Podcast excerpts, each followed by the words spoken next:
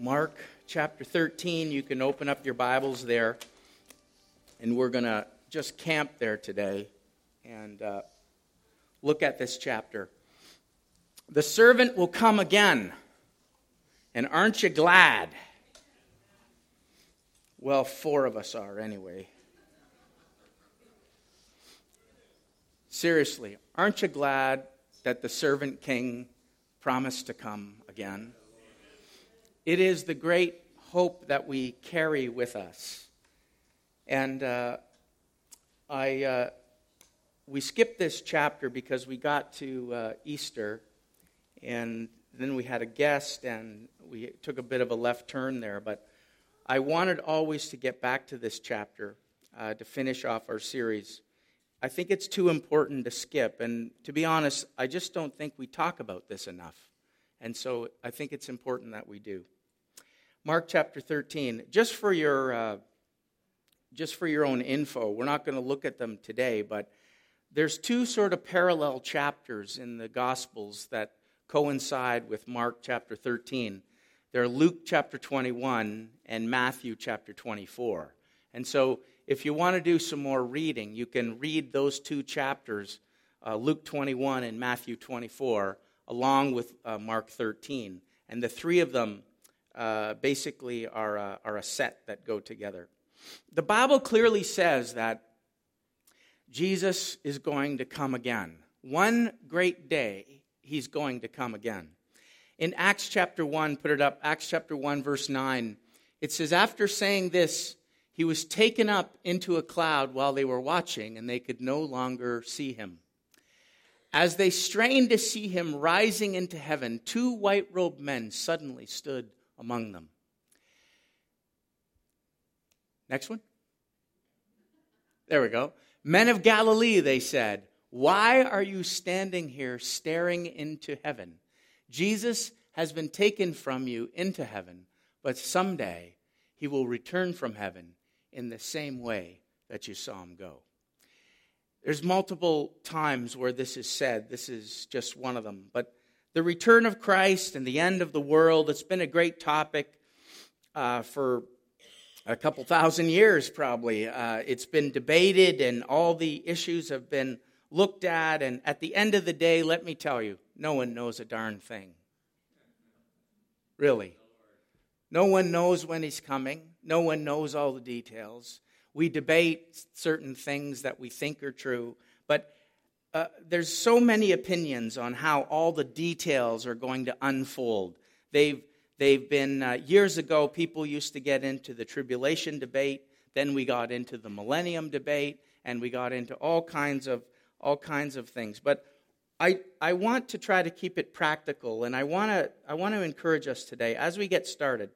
I want to caution us, and not just not just for today, but as you move forward and you're reading prophecy and, and studying things and reading things that people are saying, I, I want to caution us uh, two, about two things, basically. There are two extremes that I find happen when it comes to this kind of stuff. On one hand, uh, the first extreme is some obsess over biblical prophecy. They, they try to fit every event into, into this timeline, every news headline, Every president, oh, now Obama's the Antichrist. No, now, now Trump's the Antichrist. Now, you know, they try to fit everything into this package. And I think it goes too far. Every news headline, every earthquake, everything has to fit into this, this box that they're trying to, to, to, to figure out. And I think most of the time it gets too extreme. Now, the other extreme is at the other end, the exact opposite.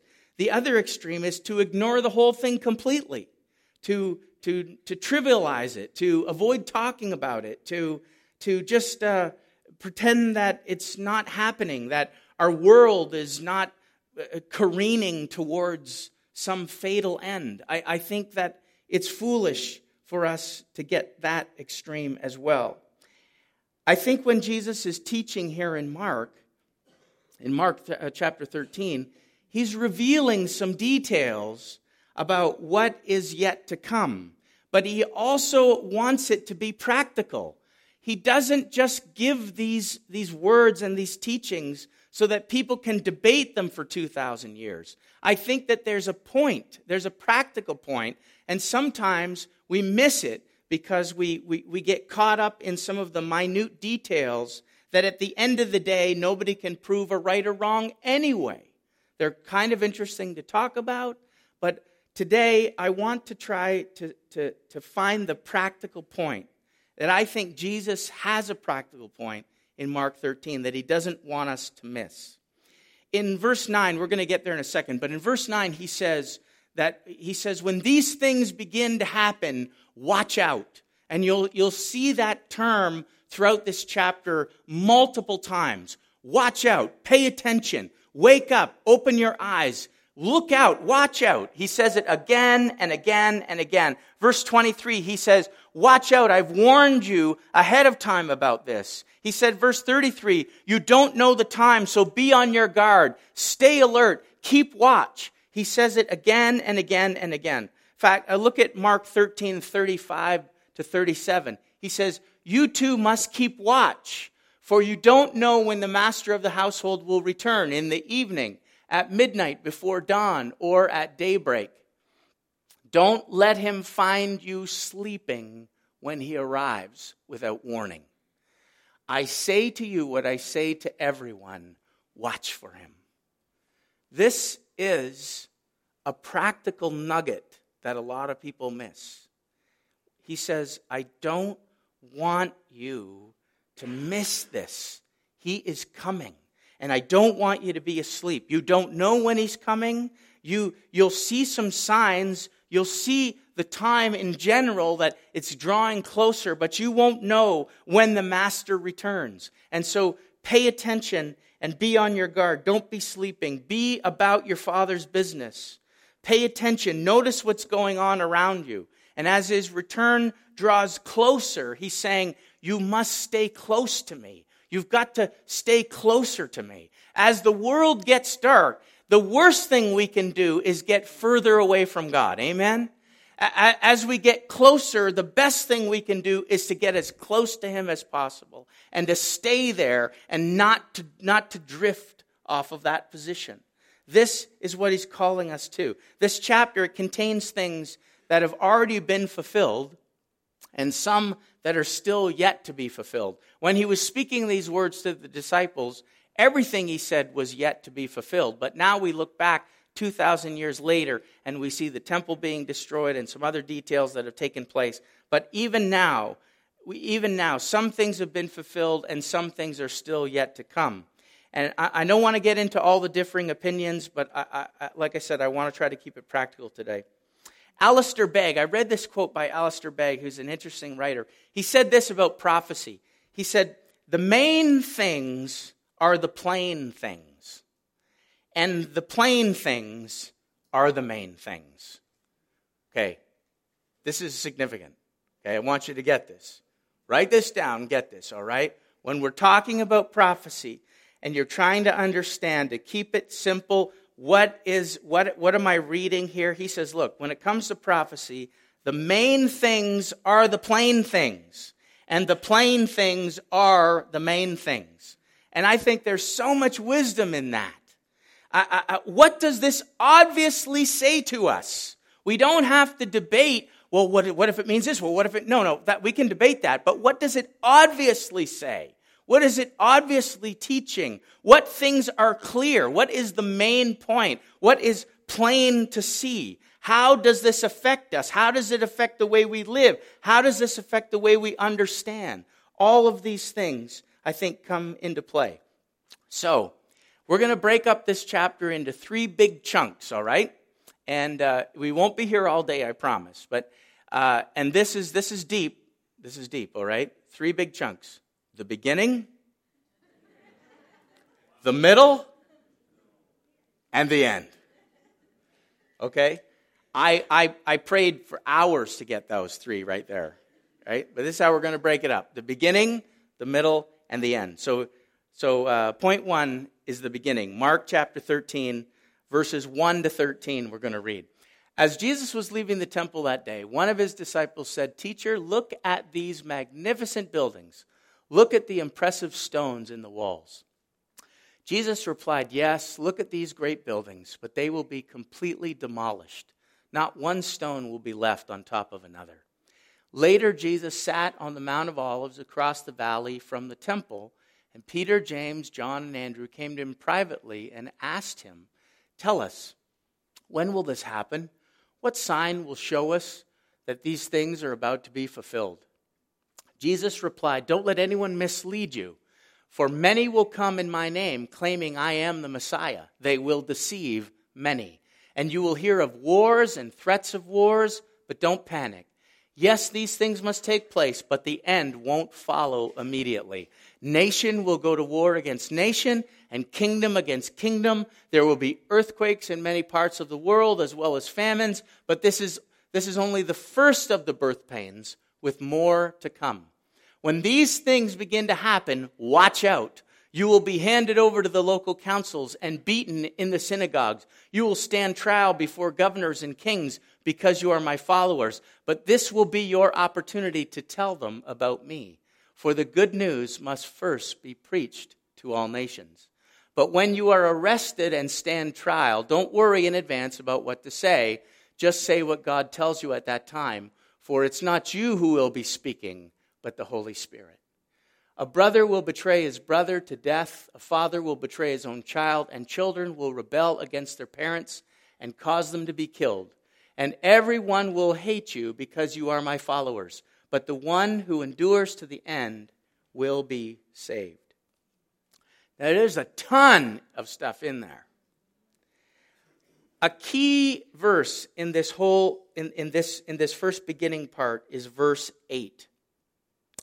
And verse 8 talks about, it, it says this. I just, it, it says the nation will war against nation. But this is the part it says, but this is only the first of the birth pains with more to come. Now, any of you who've had children, ladies I'm talking about, or men who have been there, you know when birth pains begin. It's fairly obvious. But you also know that when birth pains begin, unfortunately, it doesn't always mean that the baby's going to come right away. Some people, like Canaan, you know, takes like 25 hours to come out, you know, and but you but you know that when the pain comes, it starts. And you know that as the birth pains get shorter, get, get closer together and more intense, that the event is getting closer, right? Right? And so he's saying this is the first of the birth pains. This is the beginning. He says, understand this. It doesn't mean that the baby's going to come right away. Doesn't mean that this is the first. It says more is to come. But this is when you'll see the beginning. This is the beginning. And so he says that. This is the first of the birth pains. In this section, Jesus basically he predicts three main things, all right? So he predicts, uh, he predicts that the temple will be destroyed. He predicts the rise of terrible events, and he predicts um, uh, the persecution for many of his followers. Those are the three things. So look at these quick. For the first, he predicts that the temple would be destroyed. He actually said this more than once. Uh, he said it actually before in Luke 19, verse 41. He said, But as he came closer to Jerusalem and saw the city ahead, he began to weep how I wish today that you of all people would understand the way to peace, but now it is too late and peace is hidden from your eyes. Before long, your enemies will build ramparts against your walls and encircle you and close in on you from every side. They will crush you into the ground and your children with you. Your enemies will not leave a single stone in place because you did not recognize it when God visited you. This is what Jesus was saying.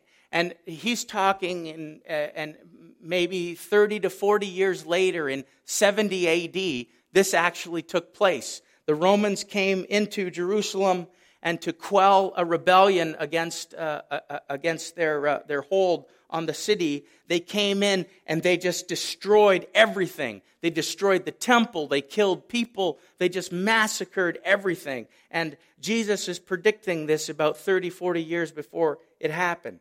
Herod actually built this temple that he's talking about.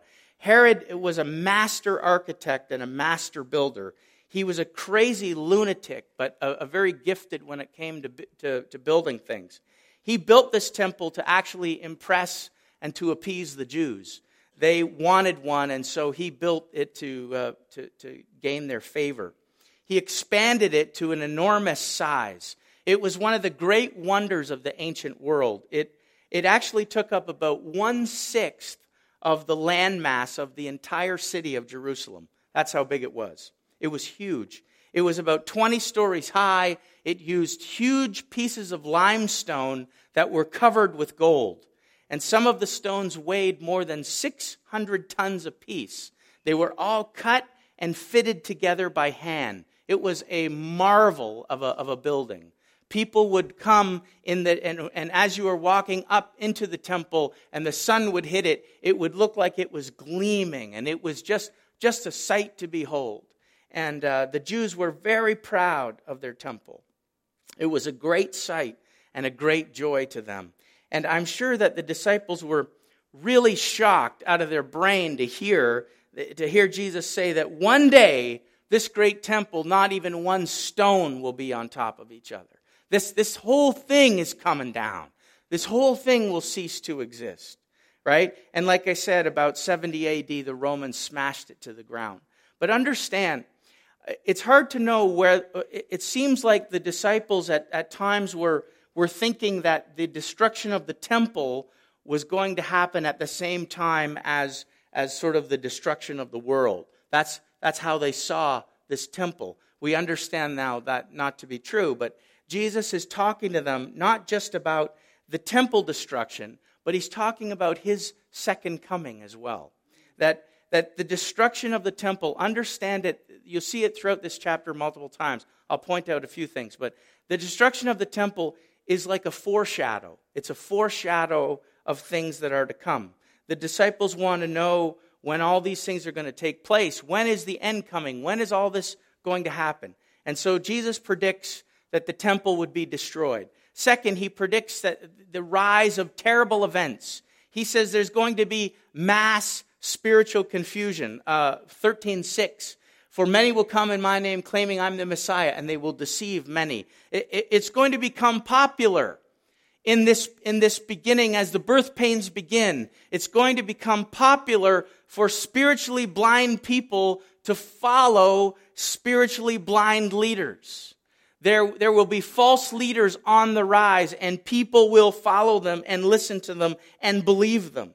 And this is a mark of, of the beginning of the birth pains. He says there will be political and military conflict. In uh, verse 7, you don't put it up, but he says there's wars. There'll be rumors of wars. There'll be threats of wars that will happen and it will grow and grow more and more intense as the birth pains begin to take effect, right? He says there will be natural disasters in, uh, in verse 8. He says there'll be earthquakes. There'll be famines. These things will happen. They are the first of the birth pains with more to come as we draw closer to that day. He predicts this rise of terrible events Thirdly, he says, he, says, he predicts persecution for his followers. Now we know some of this persecution happened shortly after, shortly after uh, Pentecost, really, when many of the Christians in the diaspora were persecuted and they went everywhere, all over the place. But the beautiful thing is, they took Jesus with them. And so everywhere they went, they began to share the gospel. They began to share the love of Christ and the hope that they had. And so Jesus predicts, though, this persecution for his followers. And he says a few things are going to happen. Uh, first, he says persecution is going to lead to many opportunities to share your faith. Look at uh, 13.9. He says, Watch when these things begin to happen. Watch out. You'll be handed over to the synagogues, our councils beaten in the synagogues. You'll stand trial before governors and kings. You, we've, we saw a lot of this happening already because you're my followers, but this will be your opportunity to tell them about me. Imagine persecution and it's the will of God. That's a whole other topic. Let's not get into that. But but there you see it right there. It's going to give you many opportunities to share your faith. He also says, verse 10, the good news has to go. It must first be preached to all the nations. And persecution drove them out. It was necessary to get them out to spread the gospel. It was, it's the beginning of the birth pains that the good news spread to every nation, every tribe, every tongue. He says, the Holy Spirit will speak through you, uh, 13, 11. But when you're arrested and stand trial, don't worry about what you're going to say. Just say what God tells you at the time, for it's not you who will be speaking, but the Holy Spirit. So he's saying you're going to be standing, you're fishermen, common people, blue collar, uneducated, men and women, and you're standing in front of the most respected, brilliant minds, highly regarded authorities of the day, and you're going to be intimidated and scared and you won't know what to say, but don't worry, for I will speak through you. This is what he says. So listen, he says, there's going to be persecution. It's going to lead to opportunities to share your faith. The good news is going to go to every nation. The Holy Spirit is going to speak through you. There is coming a day, there is coming a day that when those who identify with Jesus will be persecuted. We are living in a day now where Christianity is the, is the, is the most persecuted religion on the face of the earth. And that's just a fact. There are more people, more Christians dying every day for their faith than at any time in the point of any time that we've ever seen. And so it's it's again a sign, the beginning of birth pains. Mark 13, 13, he says, And everyone will hate you because you're my followers, but the one who endures to the end will be saved. Look what he says, John 15, 20. Do you remember what I told you? A slave is not greater than the master. Since they persecuted me, naturally they will persecute you. And if they had listened to me, they would listen to you. So he's saying, It's coming. It's coming.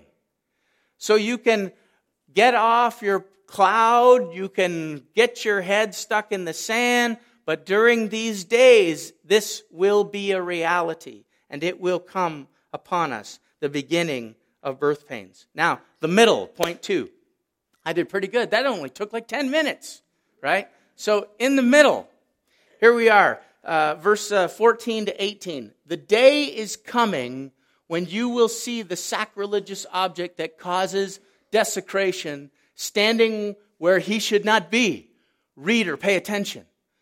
Then those in Judea must flee to the hills. A person out on the deck of a roof must not go down into the house to pack. A person out in the field must not return even to get a coat. How terrible it will be for pregnant women and for nursing mothers in those days. And pray that your flight will not be in winter. Now we've taken the next step. It's gotten more serious. This object that, that causes desecration. Some of you, some of the translations you'll know. I know old church people, you'll know this. Abomination of desolation. How many know that phrase? You've come to church for a while, that's why. Yeah. Anyway, so this object that causes desecration or the abomination of desolation, right? It's Jesus is referring here to the book of Daniel, and there's several times throughout history when the temple was desecrated. Uh, I'll just give you a couple. The Syrians did it uh, back in uh, 167 BC. They came and they they, they, they, they just desecrated the temple in horrible ways. He says, Jesus says it's going to happen again in 70 AD. That we, that we, now we know we can look back and say, yes, it happened. They came and smashed the temple and desecrated it. Uh, it, it, says, but again, understand that these events are, are, are again a foreshadowing of the final desecration that the Antichrist will do. And so, Daniel 9, 26 and 27. After this period of 62 sets of seven, the anointed one will be killed, appearing to have, to have accomplished nothing. And a ruler will arise whose armies will destroy the city and the temple. The end will come with a flood and war, and its miseries are decreed from that time to the very end. So here's, here's what's going on here.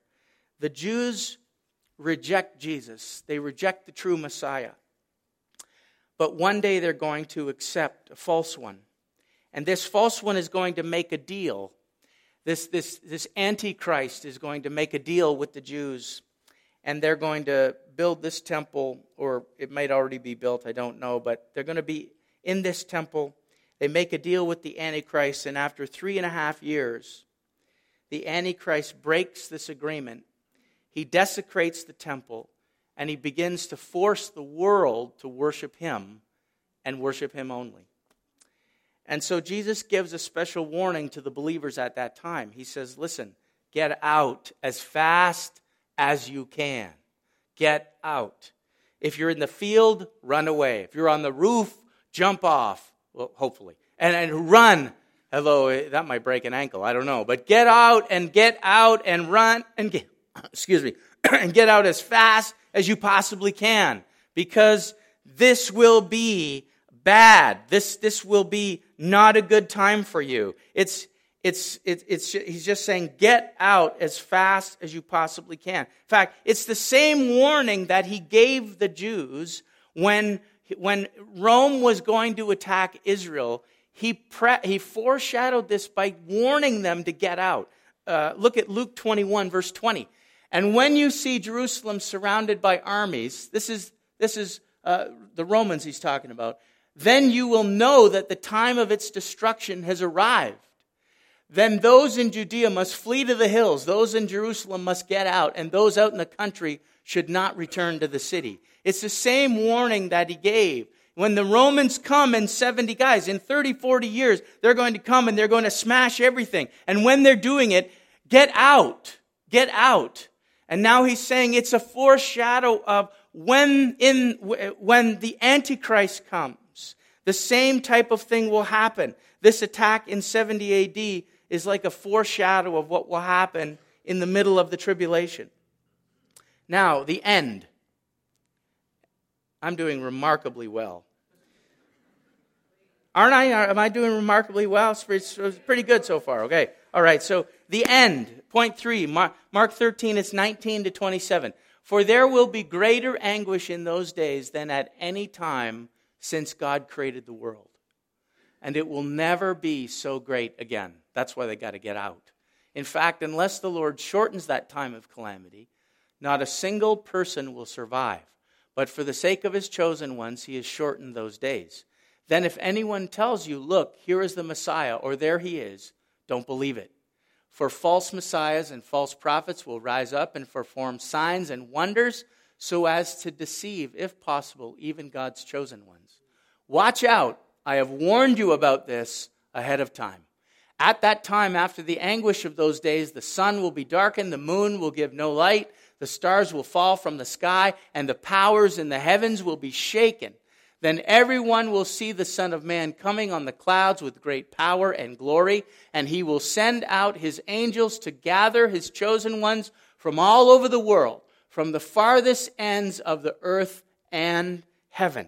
This is the end. In Revelation, the end or the last half of the tribulation is actually referred to as the wrath of God. And uh, it, it, it will be a time of absolute calamity, absolute destruction, absolute judgment. Things that the world have never seen before will take place in those days. You can read about it if you want. Make a note at Revelation 15 and 16, those two chapters, and they talk about that last half of the tribulation. There will be false messiahs, there'll be false prophets leading people astray, and even doing miracles right to the very end. Isn't that amazing? You think a miracle is a sign of God. Not always. People doing miracles and leading others astray.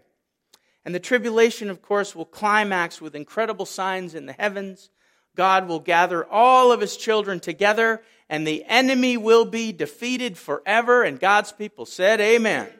That is the end. That is the end. That's how it ends. Now, the chapter doesn't end there. He goes on to tell two stories.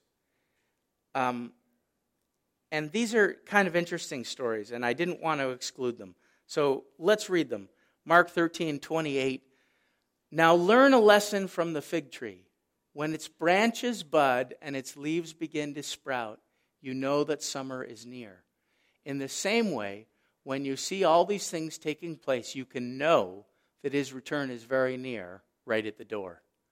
I tell you the truth, this generation will not pass from the scene before all these things take place. Heaven and earth will disappear, but my words will never disappear. However, no one knows the day or hour when these things will happen, not even the angels in heaven or the Son himself. Only the Father knows. Tell other people that, will you? Well, he's coming back in September. Only the Father knows. He's coming back. Only the Father knows. Only the Father knows. And since you don't know when that time will come, be on guard, stay alert. The coming of the Son of Man can be illustrated. Here's a second story by the story of a man going on a long trip.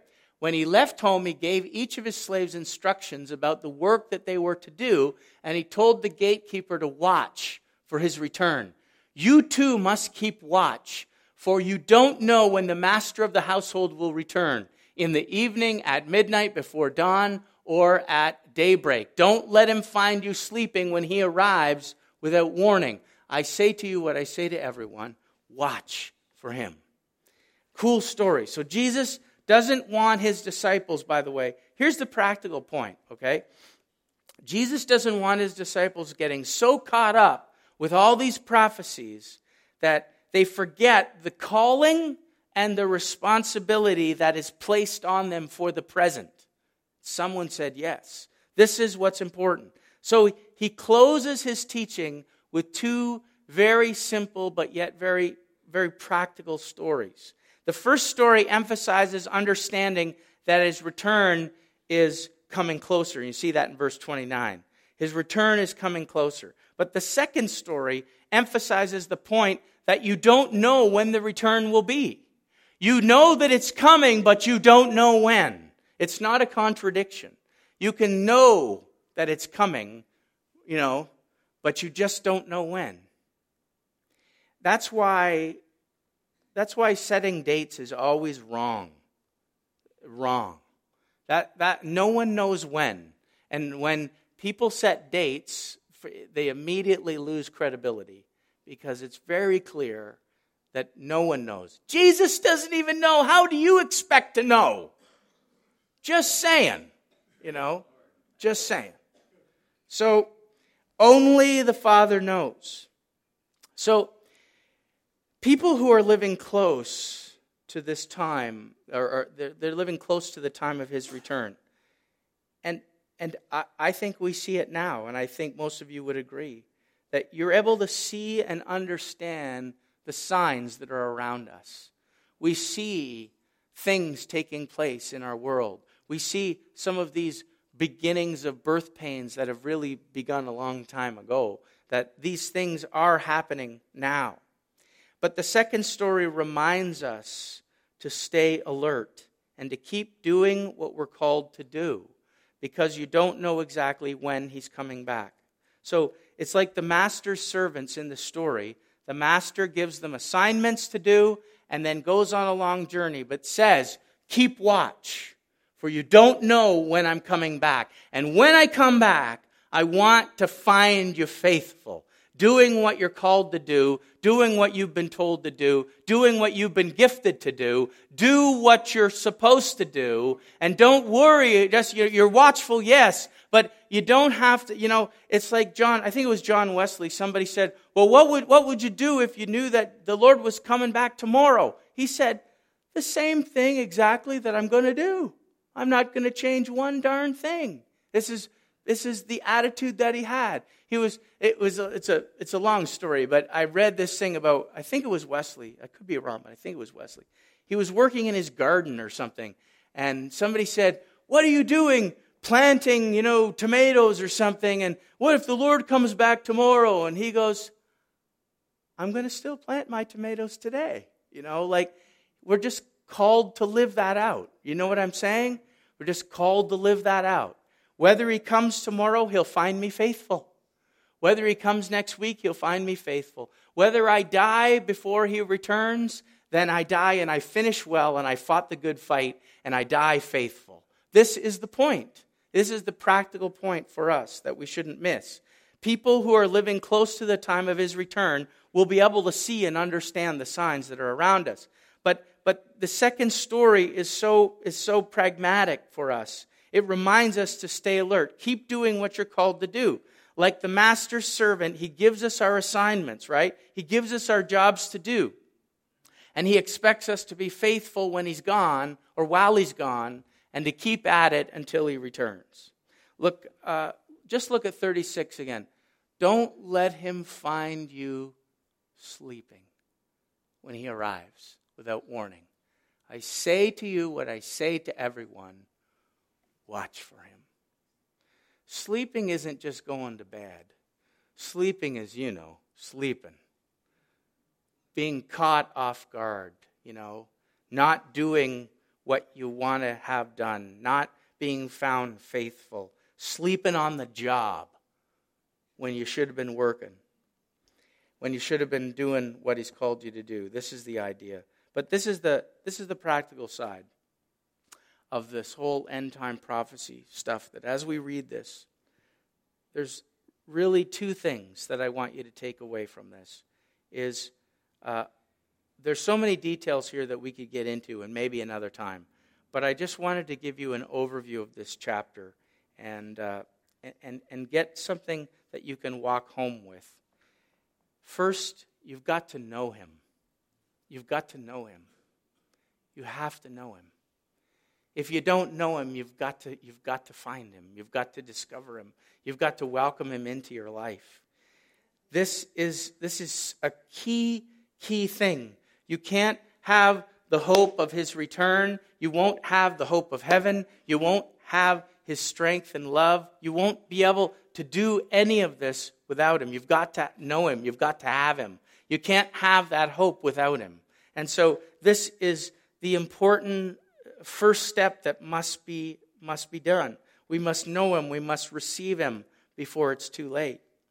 And believers, your task is simply to be faithful and to live out the calling that's on your life. It's really just that simple.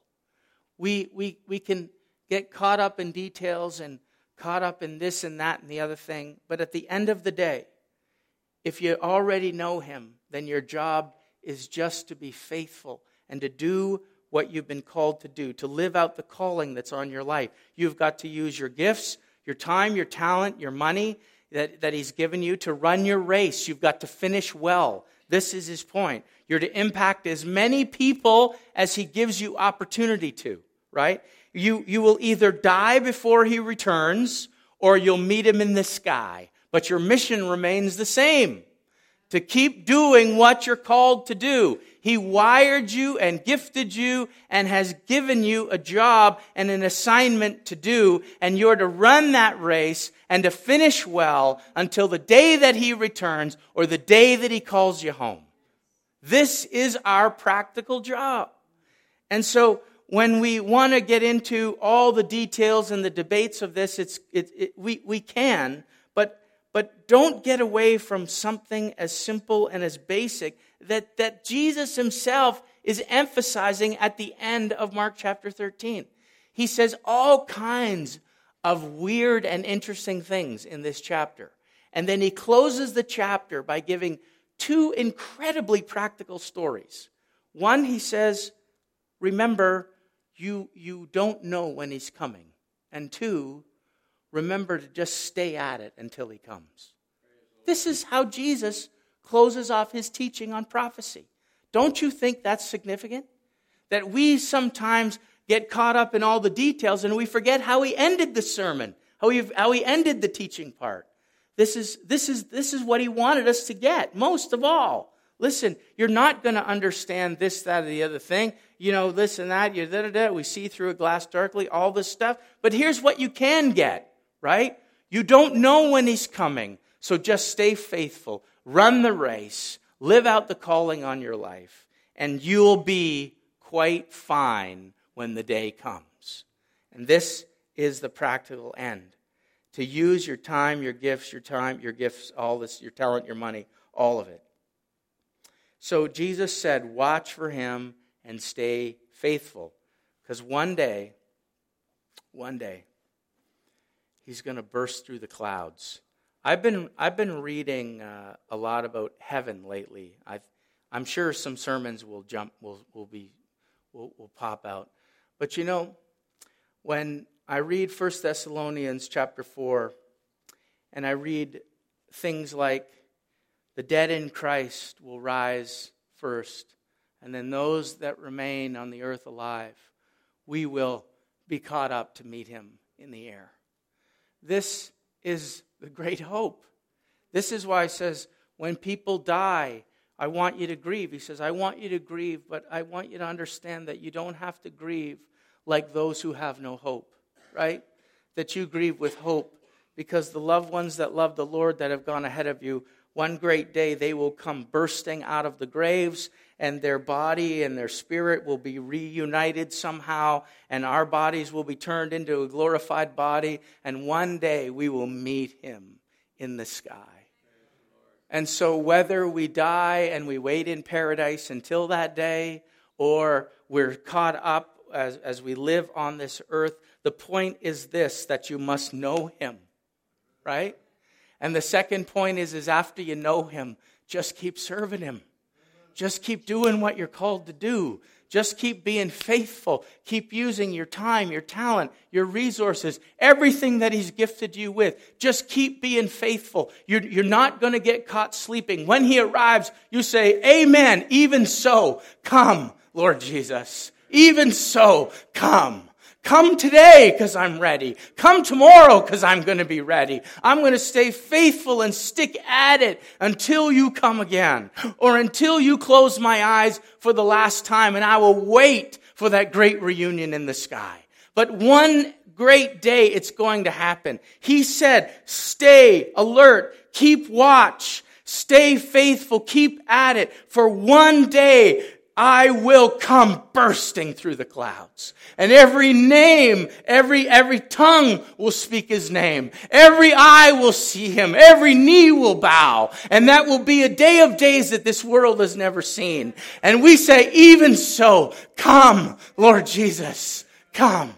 Whatever you do, Lord, just keep us faithful. Keep us on track. May we not be deceived by false messiahs and false teaching and pride and arrogance, but may we stay on track. May we stay, Lord, awake and alert. May we stay active and useful for your kingdom. For that day will come and we will be so grateful that we did. It will be the only thing that matters on that day. Nothing else will count. One day, our great God is going to come bursting through the clouds. Oh, even so come, Lord Jesus. You know that John finishes Revelation. I think it's the second, the very second last verse of the entire Bible. And he says, Even so, come. After he talks about everything that he's seen, of all the wonders, of millions of things that he, he, he couldn't possibly comprehend. At the end of it, this is what he got. This is what he got. At the end of the book, read it, last chapter of Revelation. He says, Even so, come. I don't get it all, but I know this. One day, my great God is going to come bursting through the clouds. And I want to be ready and ready and able and active and alert for that day when he does. And so, listen, be encouraged today. Be encouraged today. Know him if you don't know him, and serve him with a passion until he calls you home. Amen. Amen.